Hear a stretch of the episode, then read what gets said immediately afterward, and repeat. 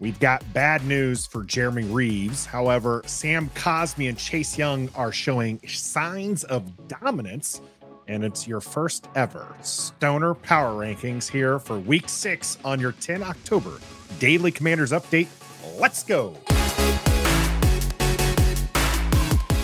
Greetings and salutations. Welcome to Ref the District's Daily Commanders Update for 10 October. I'm Nathan Perry here on the Believe Network. And we have some bad news to share for All Pro Jeremy Reaves as it was determined that he has a partially torn ACL. Reaves is going to be gathering more medical opinions uh, and then tries to make a decision on the immediate future. The commanders here, that's from Mike uh, Garafolo, as far as the information is concerned. The commanders, of course, have uh, said that they're hopeful that he'll be back. He's going to be missing at least four weeks. It is going to be interesting to see this timeline for Jeremy Reaves as they only signed him to a one year contract this year, which means this could have been the last time we'll see Jeremy Reaves and Burgundy and Gold, depending on how this season goes and who the coaching staff next year is, because you tend to not want to sign, you know, even all pro players all pro special team players. You know, I think back to Lorenzo Alexander and how he was a special teams ace and found his way in Buffalo. And that might be Jeremy Reaves' story next year. We'll see. Hopefully, it's not too bad. And maybe we'll get to see Revo one more time here in the Burgundy and Gold with Washington potentially pushing for a playoff spot. That's all in the future, however with Jeremy Reaves and Darrick Forrest both being out, there's been some roster moves being made.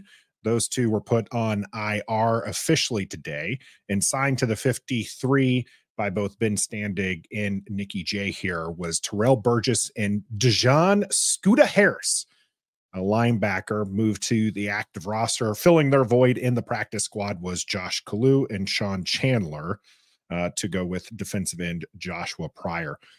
Interesting note on the the Scuda one there, as De'Jon Harris, you know, obviously linebacker, linebacker play has not been all that great for Washington, but a lot of people expected Jabril Cox to be the one who would make the move to the 53. Now, Washington doesn't employ a lot of linebackers, and they don't put a lot of them even on the field not alone on their 53. So it's going to be interesting to see where Washington moves forward with this. Maybe we're going to see more traditional 4 3 defense instead of the uh, 4 2 5 or, um, you know, the 5 1 5, as we've seen a lot of. Washington hasn't been strong against the run, and you just, you know, need to do something. So we'll see where Deshaun Harris comes in if he gets more snaps than Mayo or if uh, Khaleke Hudson will get some snaps. We'll see what the route there is. But it was interesting to see that Harris was the linebacker moved up to the active roster instead of Jabril Cox. Kind of really speaks to the talent in the locker room right there. Uh, not in Washington roster moves, but in the Atlanta Falcons roster moves. It's going to be Van Jefferson joining the Falcons as the Falcons agreed to trade the for the Rams wide receiver. This is according to Ian Rapoport. The deal is going to be finalized before the game. Now it's interesting whether or not this will make an impact.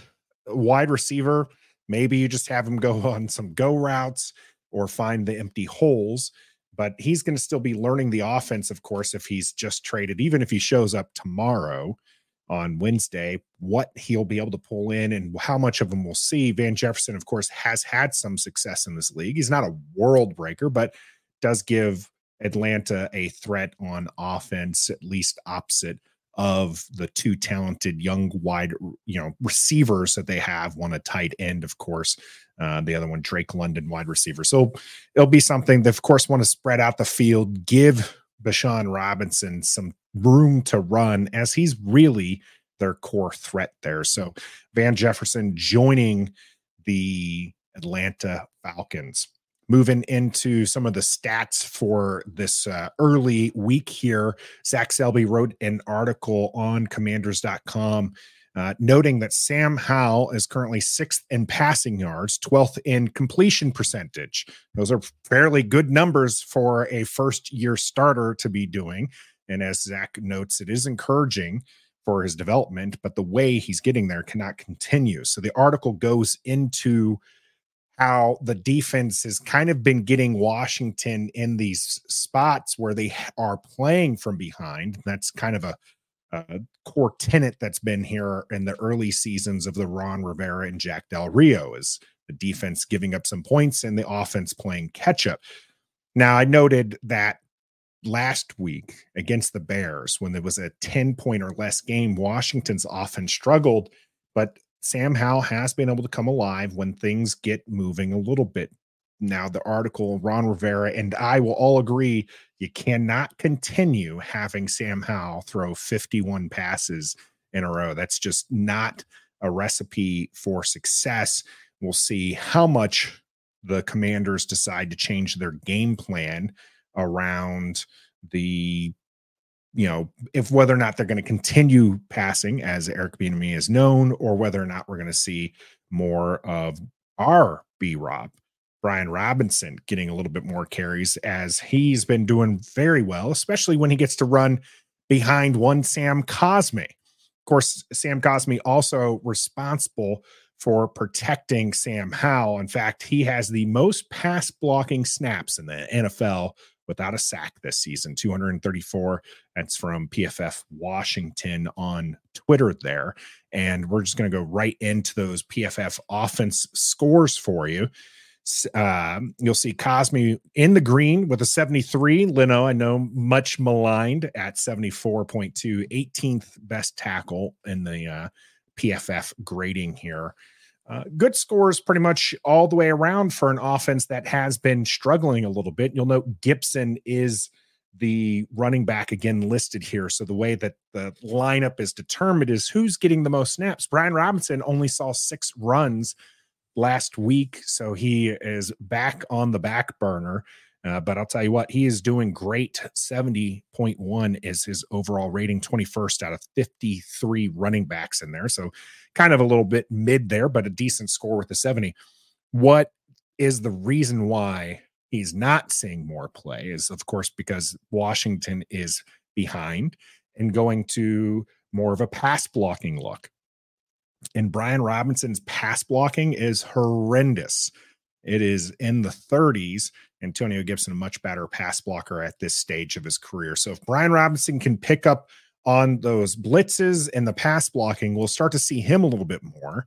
We've seen him a little bit out in receiving side, not as much as we're going to see Antonio Gibson, but that is Antonio Gibson, a former wide receiver playing in space compared to Brian Robinson, who even at Alabama was not known as a pass catcher the defensive side of the ball has its own monster, and that is Chase Young, who, despite missing a game this season, according to Steve Palazzolo, I'm just going to stop trying to say that name. Steve P, PFF Steve here. Most pressures in the NFL to date right now. Aidan Hutchinson leads the with 35 and Chase Young at 27. The people above him, though, are the ones that we're very familiar with because we compare these to Chase Young all the time. TJ Watt, Maxx Crosby, Nick Bosa, Micah Parsons.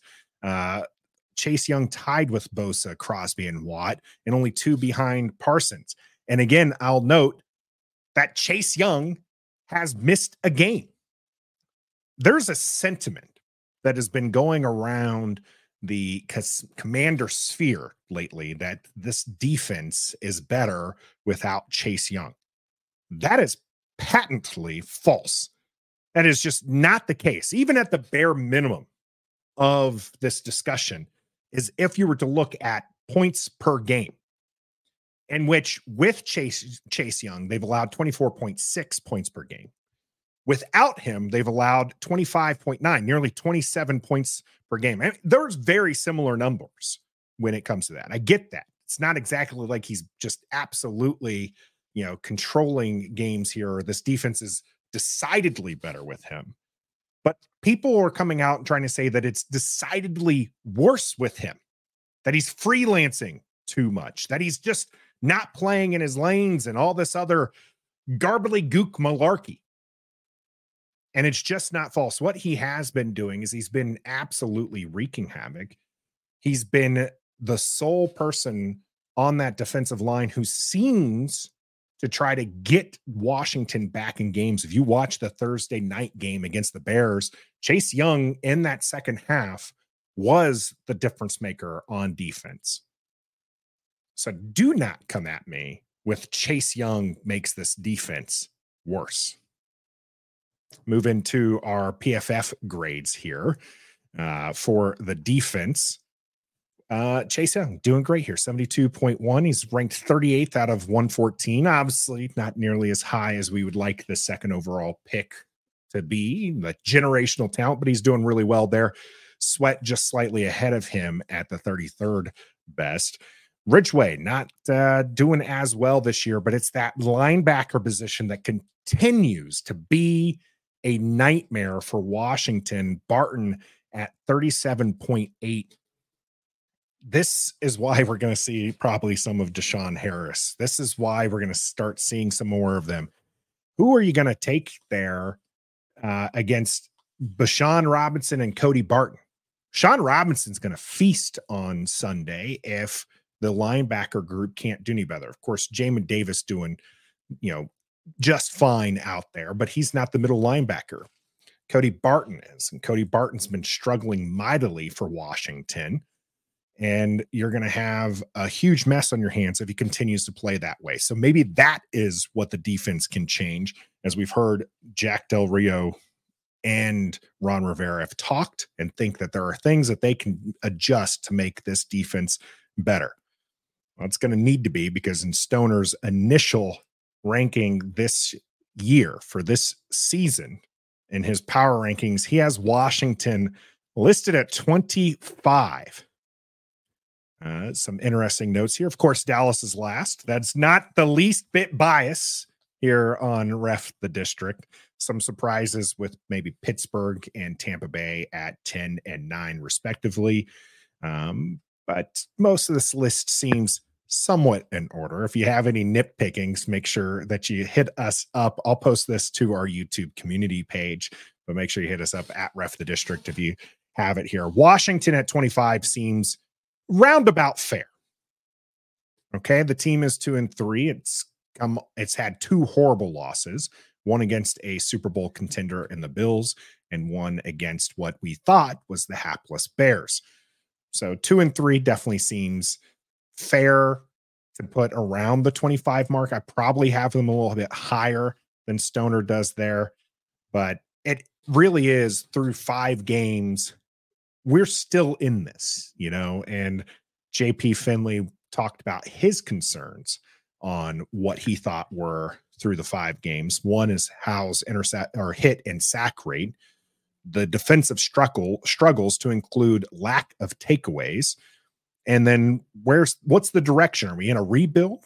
Are we trying to develop a young QB, claw for a seventh seed? And the answer is probably yes.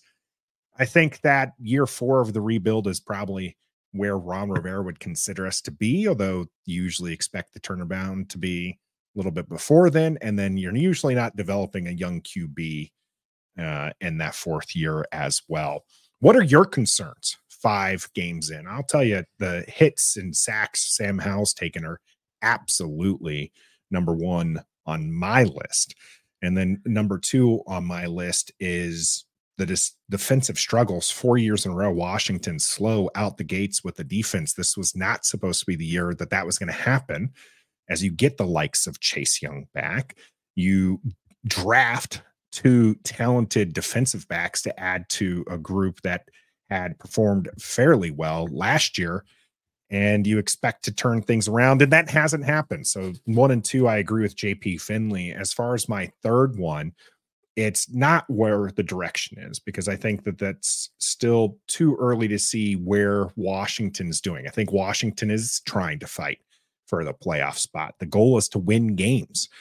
My biggest concern, five games in, is Washington as a team still seems disoriented That's the problem. Maybe that is partly because it's the direction, but how do you play a close game against Philadelphia where you bring them into overtime and then get thrashed by the Bills?